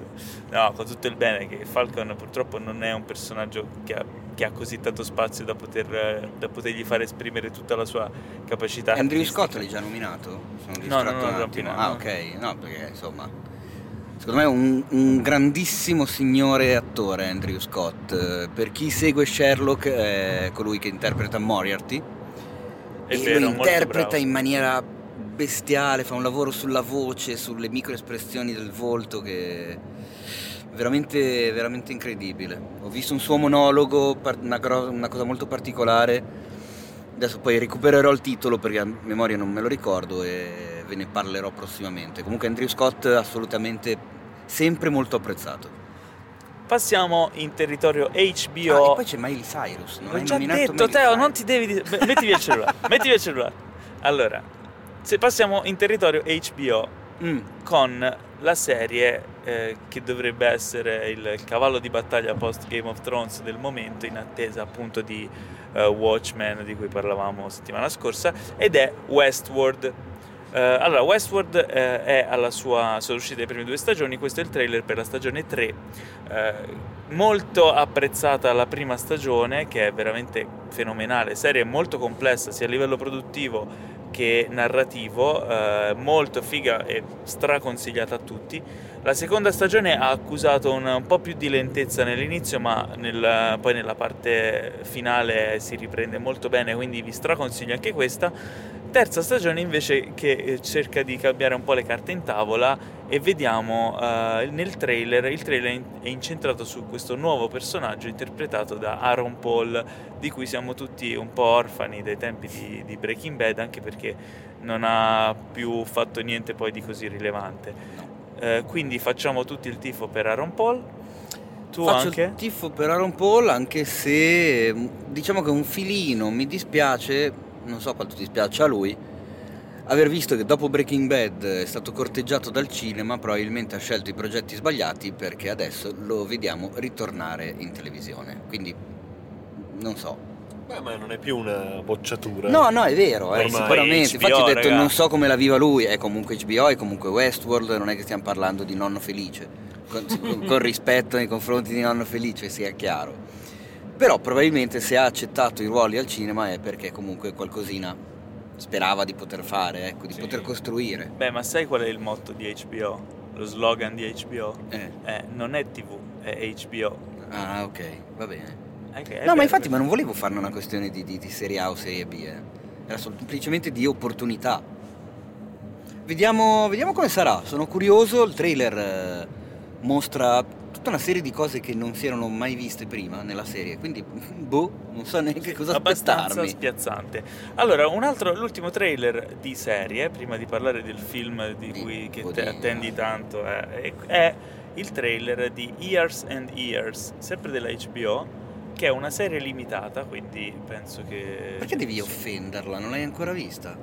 no, no, è una serie, penso, bella dal trailer, però E è allora limitata. perché devi dire che è limitata? Eh, è limitata. Ma eh, non è bello da dire. Vuol dire che non ci sarà una seconda stagione, credo. Ah, in quel senso Eh, lì. sì, è ok. diversamente lunga. Esatto. È diversamente lunga, esatto. Eh, questa serie limitata è molto interessante perché, eh, perché? Perché è molto interessante? Se lo dico tutto io, tu poi ti metti al Ah, cellulare. perché ho visto una di- Emma Thompson? Ma io mi metto il cellulare perché sto ancora guardando le risposte, le domande che ci hanno fatto sulle Instagram Stories. Eh, Che continuano ad arrivare Allora nonostante... facciamo così, in coda rispondiamo a un'altra domanda. Loro non sanno che noi stiamo registrando, quindi... Eh, ho visto una Emma Thompson protagonistona in questo mondo che mi ricorda un po' un mondo distopico visto, intravisto in Black Mirror, complice anche la presenza di uno degli attori che interpreta il, il primo ministro inglese nella puntata 1 della stagione 1 di Black Mirror proprio, esatto, proprio quella lì. La puntata più bella. E sono curioso di capire perché non l'ho capito che per il trailer l'abbiamo visto poco e male adesso in macchina per fare i compiti, per fare quelli bravi. In realtà ci ho capito pochino. Non, Sì, eh, non- Però non- pare che ci sia appunto questo esame del test del QI per, eh, del quoziente intellettivo per decidere se sei abile o no a votare. Se è veramente così è la, la- la realizzazione di un pensiero che io e molti altri abbiamo da un po' di tempo. Vediamo se funziona. La patente punto. elettorale. Esattamente. Beh, credo che, che sia un argomento che è abbastanza attuale. Sì, probabilmente, anzi, tempi. secondo me dopo la Brexit è venuto in mente a tanti anche lì. Credo che E sia quindi forse è nata da quella cosa. sotto mentite spoglie una serie sulla Brexit o, Eh sì. o comunque sulla post-verità. Assolutamente. E quindi abbiamo chiuso con i trailer. No, ma dai. No, eh, no, come, perché? Cosa c'è? Dai, c'è il nuovo film del Woody, che ha quasi 90 anni, continua a fare film e sceglie di farne uno nuovo con un cast di gente che potrebbe essere sua bisnipote ormai praticamente, perché Ah, il il cast è giovanissimo. Il titolo è Un giorno di pioggia, Andrea e Giuliano Esatto, infatti. incontrano Licia per caso. E il titolo per forza ricorda chi smilicia, cioè è inevitabile, se parte a dire un di, giorno di pioggia a. New York. Eh, un giorno di pioggia a New York di Woody Allen, eh, cast giovane, Eh sì, perché abbiamo il Timothy Chalamet, ormai poi abbiamo visto uno un po' meno, un, un- un non giovane come Liv Schreiber, poi chi altro si è visto? Si è visto Selena Gomez e poi si è vista l'angioletto dell'universo venuto a donare gioia e luce Ma nel mondo. dai. Che bella che Ma non è così è così bella. tenera e pura. Io non ci trovo niente di che. Eh, ma sì, ma perché è proprio... eh, è così delicata, è così... Ma non, non smetta, può... basta. Ma è da, è da Basta, coccolare, è da, basta. è da ammirare lì come una bambolina. Ogni tanto Vabbè, lo allora, sfiori su una tornando guancia. a parlare di cinema, Sì? È il Fanning comunque. vorrei parlare di, di un film che abbiamo visto a Cannes Ma anche in di due anteprima. film puoi parlare. Ora di uno Di in uno. anteprima, Ah, ok. perché non so se e quando uscirà in Italia, ma visto che noi E allora perché ne devi parlare? Poi fai ingolosire Perché gli sì, ascoltatori, il perché- film non esce e... Perché cioè, sì, perché poi ne riparleremo se e quando uscirà. mm, Ma il vabbè. film in questione è il film nuovo di Takashi Miike che, Ah. si, che si intitola First Love, Primo Amore. Eh, è- allora, questo film tra l'altro è l'unico che hai visto Giacomo perché sei stato preso da mille impegni lavorativi e sei stato... È l'unico che abbiamo visto tutti e tre, infatti. Potevo, potevo giocarmi una pallottola, la giocata per amore su... E ti su è andata di. Beh, culo eh perché sì. hai beccato uno dei film più belli che abbiamo visto quest'anno. Sì, dei, posso immaginare, dei Dado 6 film che Miike farà quest'anno, questo probabilmente sarà il migliore. Allora, Eh, per chi non lo sapesse, Miike, Takashi Miike ha una produzione molto prolifica, riesce a fare anche due o tre film all'anno, e cosa su cui ci scherzano un po' tutti a questo punto. Tra- tanto che dopo il film gli è stata fatta la domanda: Ma maestro, durante, mentre faceva questo film qui, quanti altri film stava facendo? Domanda un po' così a scherzo, e lui ha risposto: Sì, stavo facendo un paio di film e una serie. Eh, ma era serio lui? No, no, no, poi si è messo a ridere, secondo me. Sì, sì. beh, In realtà fa- no. Però ha detto che appunto eh, nel frattempo stava scrivendo una serie nuova. Quindi comunque non era così peregrina la domanda. Beh, quindi? allora, que- questo film, Quindi? allora, intanto eh, il film ehm, era selezionato eh, per uno dei, come si dice, dei concorsi, di- Della- delle Rassegne. sezioni. delle rassegne di eh, Cannes che si chiama La Quinzaine des, des Réalisateurs. Bravo. Wow, ma che francese che hai. La Quinzaine des Réalisateurs. Ehm, che vuol dire la quindicina di, di- di registi, cioè sono 15 registi che vengono selezionati, eh, 15 film quindi, ehm, ed è un premio parallelo perché ricordiamolo, non, ci- non c'è solo la- il concorso principale, ma ci sono varie rassegne diverse, c'è tipo addirittura una di classici restaurati, eh, che è una rassegna, insomma Cannes offre tante cose oltre ai film nel concorso principale e la Kensen dei realizzatori è una di quelle più interessanti perché ci sono registi iconici, eh, scelte forti ma a livello di regia. Questo film a livello di regia regala tanto perché eh, essendo pur così prolifico Miike offre eh, ogni tanto dei film di- diciamo maggiori della sua filmografia e questo è uno Quasi di vuoi quelli. che si è divertito un sacco comunque secondo me. Dopo una, una, diciamo, serie di film ispirati e tratti da manga su licenza, eh, ultimi eh, sono stati L'Immortale e Le bizzarre avventure di Jojo, eh, Miike torna con un film originale super pazzerello, molto divertente. Sì, che nella formula è un film abbastanza classico, una, una sto- una- una commedia nera, di- diciamo, di, Di ambientata nel mondo Yakuza, eh, film che anche a livello metrico non ha eh, stranezze eccessive, ma la messa in scena, l'eccentricità dei personaggi, delle situazioni è quella classica del, del maestro e, e l'energia che cresce pian piano nel film è tale che, che a un certo punto, spero di non spoilerare troppo, la forma del, del semplice cinema non gli basta più e passa a qualcos'altro. Sì, sì, non diciamo troppo perché è un po' una sorpresa nel film. Però diciamo che riesce, comunque in un film che penso a livello di budget non fosse eh, particolarmente costoso, riesce a sopperire ad alcune necessità met- con metodi fantasiosi e divertentissimi. Ma la cosa che conquista è la varietà di personaggi e l'assurdità di questi personaggi. Il film fa ridere un casino, c'è- tutto si svolge intorno a un, diciamo, un colpo andato male di un gruppo di Yakuza che cercano di fare il colpaccio e di, di- di fare un furto alla loro stessa famiglia, ma va tutto storto. In Esatto. particolare c'è questo che lui è il protagonista, diciamo, uno dei protagonisti che ne, Case. case che ne combina una dietro l'altra, e- però tutto rimane comunque abbastanza credibile, cioè non, non sfocia mai nel, totalme- nel demenziale, non è un film E demenziale. poi la cosa divertente è che ne combina una dopo l'altra, ma riesce sempre in qualche modo a gestire la situazione per portarla avanti a Pe- suo vantaggio. cioè, peggiorandola e peggiorandola. peggiorandola, È un- però comunque la tiene sempre in mano fino a quando si può. Tanto che a un certo punto ti chiedi dove, fin dove arriverà perché è Esatto. un'escalation infinita. Poi il film offre delle, delle scene veramente fighe e spettacolari, delle soluzioni super divertenti. Tra l'altro c'è un, un altro dei protagonisti, perché fondamentalmente sono due storie parallele, Mm. eh, che secondo me è ispirato a Rocky Joe, eh, cioè Joe Yabuki della- del famoso manga e anime che in Giappone è considerato eh, un'opera fondamentale della letteratura e effettivamente è un'opera di grande valore, soprattutto perché ha significato tanto nella loro narrativa del dopoguerra. E il personaggio si chiama Leo con un cognome giapponese, mentre Joe si chiama Joe con un cognome giapponese, Yabuki. Fa il Eh, è un pugile. pu- fa il pugile, ha il ciuffo davanti uguale e no- non dico di più, ma ci sono anche altri elementi che fanno, insomma, mi Fanno hanno fatto pensare che magari la citazione sia più sì, mi hanno fatto citazione. capire che, che- che probabilmente è così. Non- purtroppo non ho fatto in tempo a fargli la domanda, poi è quello che proprio gli volevo chiedere, ma secondo me prima o poi in qualche intervista verrà fuori.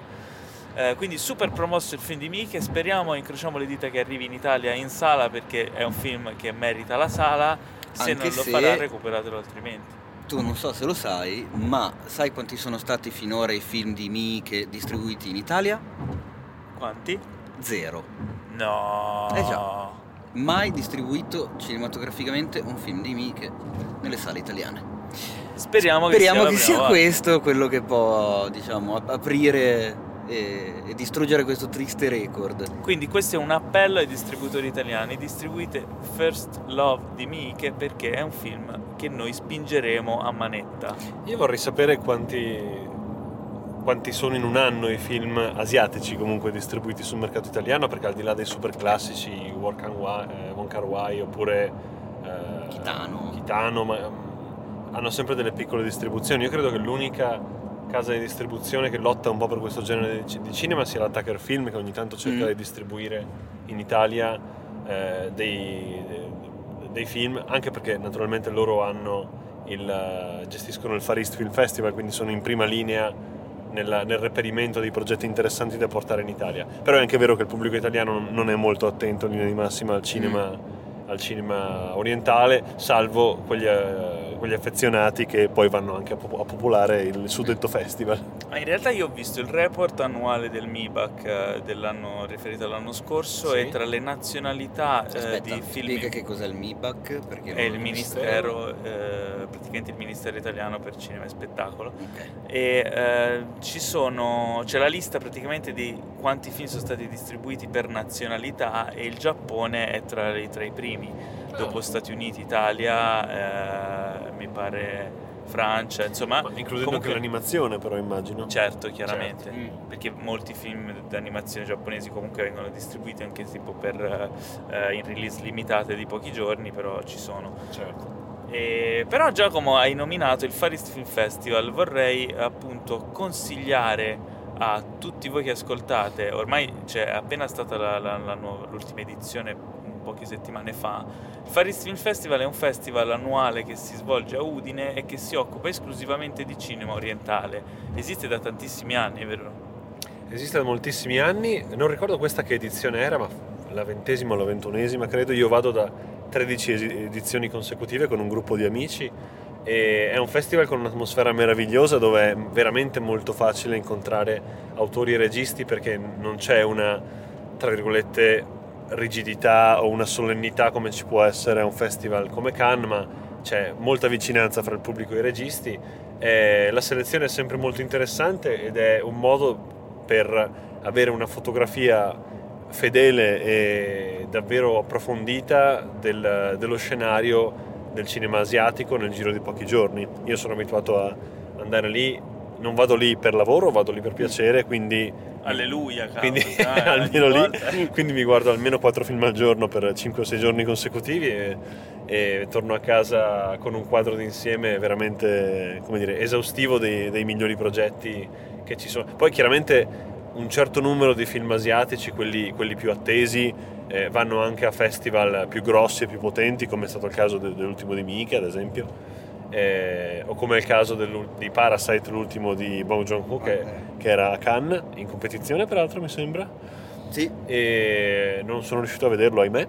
E no, anche perché non è, non è ancora stato proiettato, quindi non ti cruciare perché neanche noi. Accidenti, ok. anche volendo. E, ehm, però tutta, chiaramente quelli sono solo la punta dell'iceberg della produzione cinematografica eh, giapponese, sudcoreana, filippina, thailandese, di Hong Kong, cinese, eh, per cui insomma c'è, ci, ci sono tante finestre interessanti sulle culture di paesi che magari uno non conosce o non, non, frequ- non, non sapeva, di cui non sapeva sì, nulla. Sì, certo. Anche perché non vengono distribuiti. Perché non vengono distribuiti, in alcuni casi becchi anche di, a questo festival becchi anche dei film magari poveri di mezzi e magari non molto ben realizzati, anche se devo dire che fino a, fino a una decina di anni fa vedevi alcune industrie cinematografiche, faccio sempre l'esempio di quella filippina ad esempio, dove c'era un'evidente carenza anche di, di padronanza tecnica nel realizzare le pellicole. Di recente sono stati fatti passi di gigante e invece eh, i film iniziano ad avere davvero un bell'aspetto e sono magari semmai un po' vittima della loro natura eh, formulaica o del, del, fatto che emulano cose già fatte in Occidente mm. e devono ancora trovare un po' una voce propria, mentre invece eh, industrie cinematografiche chiaramente come quella giapponese che ha una storia immensa o quella sudcoreana, quella di Hong Kong, sono, sono delle vere e proprie scuole che, eh, che hanno prodotto grandissimi autori e che, e che quindi hanno una, uno status di altro sì. tipo. Ma io sono stato al Ferris Film Festival uh, un bel po' di anni fa, sono stato per due o tre edizioni, l'ho visitato ed è eccezionale. È effettivamente vero che ti permette di aprire gli occhi su tipo di produzione così distanti da noi, non solo geograficamente ma anche in termini di narrativa, di linguaggio ed è una ventata d'aria fresca, quindi lo straconsiglio e spero di poterci tornare presto anche perché negli ultimi anni quel periodo lì dell'anno per me è molto impegnativo e quindi non sono riuscito ad andarci. Ehm, beh, beh, cosa, cos'altro vogliamo dire? Abbiamo, uh, ah, abbiamo un film che hai visto tu e io no, che è in sala adesso, mm. che abbiamo visto a Cannes, presentato a Cannes, eh, ed è Dolori Gloria ah, di caspita. Pedro Almodovar. Cosa ci dici brevemente e senza spoilerare? Senza spoilerare vi posso dire che è un film eh, profondamente personale e evidentemente autobiografico di, di Almodovar, nel quale si racconta eh, nei identificandosi nel, in, in, Antonio Banderas che interpreta il ruolo di questo regista che non riesce più a stare su un set e a fare quello che vorrebbe fare a causa di una lieve depressione e di continui dolori fisici sparsi in giro per il corpo che lo debilitano. Il, il personaggio si chiama Salvador Maglio e chi, chi è appassionato di anagrammi può provare a vedere se il nome di Almodovar salta fuori dentro il nome del personaggio. La risposta è sì, quindi non c'è neanche da farlo all'anagramma. E il film è veramente toccante, commovente, eh, confezionato strabene, molto elegante. Non spicca per chissà quali idee tecniche o aspetti fotografia o di montaggio o di colonna sonora. Eh, però è quello che racconta e come decide di raccontarlo. Si ricrea il trio comunque, quindi c'è Almodovar in regia, Banderas e Penelope Cruz sullo schermo, che interpreta la mamma del personaggio di Banderas quando lui è bimbo. Eh, questo Salvador Maglio deve affrontare un qualcosa che gli cambierà la giornata e lo metterà di fronte a, a delle riflessioni su quello che è stata la sua vita, su cosa ha fatto per arrivare dove si trova ora e sarà solo la prima di una serie di sorprese, una serie di incontri e rincontri con dei personaggi che lo hanno reso quello che è in quel momento. Il film secondo me è veramente emozionante, c'è tutto un discorso sul cinema, su che cos'era il cinema per lui da bambino, che puzzava di pipì e gelsomino perché vedeva eh, i film su questo muro imbiancato in mezzo alla strada dove non c'erano i bagni pubblici e quindi andavano a far pipì sul muro che poi diventava la, il muro dove veniva proiettato il cinema. Eh, ci sono un sacco di suggestioni e di, di ricordi meravigliosi, è, è veramente bello. È, non, non potendo spoilerare niente, mi ha flashato più che altro perché il giorno dopo, ripensandoci, mi sono accorto che mi era piaciuto di più di quando ero appena uscito dalla sala. E quando succede questa cosa, almeno per quanto mi riguarda, mi rendo conto che effettivamente il film mi ha colpito davvero tanto, altrimenti di solito il film me ne, dimentico in fretta se non, se non, mi ha detto niente di che, ecco. Se invece continuo a pensarci e a rivivere anche a distanza le emozioni che mi ha dato, è un film veramente valido piccola, to, piccola diciamo, nota margine eh, dal, dal punto di vista negativo, tra virgolette, non è un film per l'enorme pubblico e sicuramente non è un film pensato per tutti i tipi di target. Perché se tu hai un vissuto personale, hai delle esperienze alle spalle, hai fatto cose, sicuramente ti arriva molto di più. E probabilmente mi è arrivato in un certo modo alla mia età, se avessi avuto 20 anni, in, 20 anni di più di quelli che ho, mi sarebbe arrivato ancora di più, non so quanto un quindicenne, per dire, un sedicenne possa apprezzare il discorso che viene fatto nel film, perché è tutto un discorso di accettazione di sé e dei propri limiti e, e di quello che non si può più fare eh, dato il tempo che è passato, ma sfruttare la cosa non per eh, nostalgia o per... Eh, dei rimpianti o per piangersi sopra, ma anzi come piattaforma da cui partire per fare dell'altro, rendendosi conto che in realtà quello che si è in fondo non è neanche così malaccio. Beh, quindi ragazzi, se avete 15 anni o circa giù di lì, Teo vi consiglio di aspettare qualche annetto prima di vedere il nuovo film di Pedro Almodovar, Sì, tecnicamente Dolor è bello lo stesso. Mi chiedo, anzi, sono curioso di sapere che cosa un giovanissimo potrebbe trovare in un film evidentemente non pensato per lui. Cioè, è un, diciamo, non è un film sulla vecchiaia come magari può essere Youth di Sorrentino, per dirne uno degli ultimi. Mhm.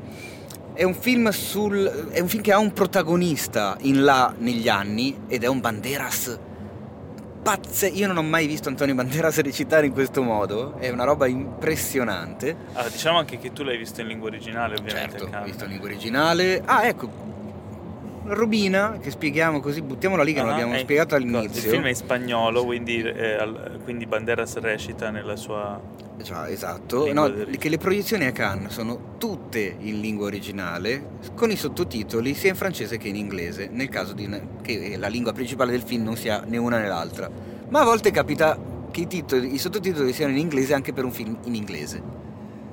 Sì, la lingua magari è particolarmente ostica, ma ho notato che l'hanno fatto anche in un caso normalissimo, c'era il film francese e c'erano i sottotitoli in francese oltre che in inglese, quindi proprio sottotitolano a priori in doppia lingua.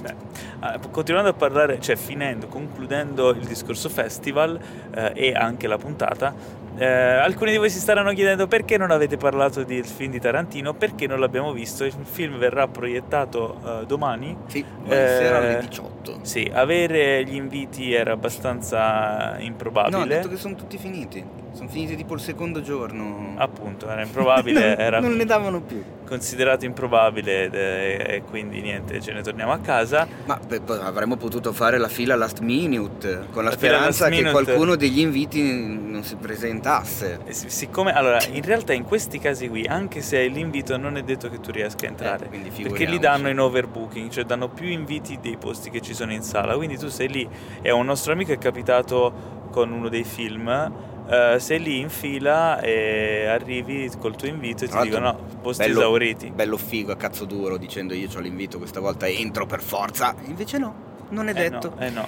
Nel caso di Tarantino è il film più atteso di tutta la manifestazione, il momento in cui lui un paio di giorni fa si è presentato completamente a sorpresa, senza dire niente a nessuno, per andare a vedere The Wild Goose Lake, un film in concorso di un regista cinese, tra l'altro thriller elegantissimo, ma magari ne parleremo più avanti quando uscirà in Italia. Lui a un certo punto è apparso, c'era lo speaker de- che, che- che- che chiacchiera a volte, presenta gli ospiti quando, quando arrivano sul red carpet, che ha proprio letteralmente detto eh, Mesdames et messieurs, scusate la sorpresa, ma dobbiamo salutare un non grande amico di Cannes, Quentin Tarantino, che è appena arrivato senza dirci niente. Cioè, proprio era un po' impanicato. Ma eravamo impanicati anche noi perché Ma eravamo lì in chiunque, attesa. cioè, io, ho ci- io ho visto dei fotografi siamo- che gli è venuto il vomito per l'emozione, cioè proprio... Davvero. No, non esagerare, però li ho visti fotografi, trovati- cameraman, la gente dell'organizzazione di Cannes, tipo formiche impazzite quando gli, gli passi sopra. È una, una roba incredibile Eh, anche quell'uomo ci cosa riesce a generare, eh. ma assolutamente. Avevamo Tarantino a 10 metri da noi. Ma anche perché appunto in teoria sarebbe dovuto arrivare tra oggi e domani, perché domani c'è la premiere. Si aspetta a questo punto il Cannes, eh, il Cannes, ciao, eh, ormai ho un termine in testa. Si aspetta il cast, io sono sinceramente curioso di vedere con chi arriverà sulla Monte de Marche, se con il cast al completo dei Beh, big... Eh ma dipende quanti. Tutti. Di- eh, tutti, sono Tutti, un po' tanti. Tutti, tutti. No, allora, tutti, fai intanto... tutti? non ci stanno, riempiono la lumiere solo loro. Ne parleremo settimana prossima. Intanto Esatto. una considerazione su Tarantino che l'ho trovato in forma, Sì. dimagrito, bello, eh, Si è tagliato i splendido, splendido, eh, cosa che sono molto contento. Mi sembrava anche rilassato, quindi E secondo me il film l'ha completato butta con, lì la tua con agio. esatto. Capito? Cioè, nel senso il film secondo me l'ha completato con agio, nel senso mh, alcuni dicevano che potrebbe essere un cut non completo o provvisorio, però era lì a guardarsi il film cinese di, Cioè, di tu Ao dici, Inan. era troppo Eh, in forma, è arrivato sì. qualche giorno prima, se aveva pressa di, di montare bene il Se film. no era eh, ancora in, in sala montaggio. Non l'avremmo visto, l'avremmo visto Quindi- stressatissimo. Niente, allora, eh, settimana prossima parleremo dei vincitori del Festival di Cannes, parleremo magari di qualcuno degli, degli- qualcun altro dei film che abbiamo visto, eh, quindi ci avremo un sacco di cose di cui discutere. Eh, quindi insomma, settimana prossima puntata ricca, ricchissima. Eh, hai altro da aggiungere Teo su Cannes? Eh, no, su eh, direi che abbiamo praticamente detto tutto. Sei sicuro? Ma sì, se vuoi possiamo rispondere a una delle domande che ci hanno fatto prima sulle stories, eh, se ci Esatto. sono più file o più fighe. Ci sono più fili o più fili? Io direi che la situazione è equiparabile. Nel senso che eh, comunque, come dicevo prima, c'è questa grande parata di eh, donne che vogliono sfoggiare. Anche, anche uomini, dai, cioè sono proprio tutti lì tiratissimi. No, la cosa divertente è vedere ogni tanto in mezzo al nulla o in mezzo agli alberi, mentre sei in fila, eh, delle Mentre sei in fila, one- perché one- ovviamente- wannabe actress che vanno loro dai fotografi a chiedere di farsi fotografare in posa, magari dietro il paleo, magari nei boschetti lì così, per avere un book fotografico di un professionista. Questa cosa è, è veramente molto buffa. E si atteggiano a grandi dive, tra l'altro. Però, Eh, vabbè. è così, è così. Questo- anche questo è Cannes. Grazie per averci ascoltato. Se non siete ancora iscritti, vi preghiamo di farlo e di lasciare una bella recensione a 5 stelle per aiutarci a diffondere il nostro magnifico podcast 5 stelle su Apple Podcast, che permette anche una recensione. Quindi, se volete, lasciate anche due righe per convincere chi è indeciso ad iscriversi e ad ascoltarci. Eh, ci potete seguire inoltre anche su Instagram. Eh, tra l'altro, eh, su cinefax.it abbiamo anche pubblicato una serie di stories. Teo ha, ha storieggiato. serie, sì, credo di essere arrivato a 100-120 stories. Ma le raccoglierai anche per poterle rivedere tutte giorni. quante? Avevo l'intenzione di fare un montaggione proprio can, Fai la raccolta can, dai, ci diary stories, una roba del genere. Inoltre sul sito cinefax.it trovate anche i daily vlog di eh, questi giorni a Cannes, eh, quindi sono tutti i video con noi che raccontiamo tutte le varie esperienze. L'ultimo uscirà domani. Eh, poi cosa posso cos'altro aggiungere? Niente, ci seguite cinefax.it, at Paolo Cellammare su Instagram e nel frattempo in attesa della prossima puntata un caro saluto da Giacomo Talamini, il nostro ospite di oggi, Ciao a tutti! da Teo Yusufian Ciao, ne? e un caro saluto anche da me, un bacione e ci sentiamo, anzi ci sentirete presto. Ciao!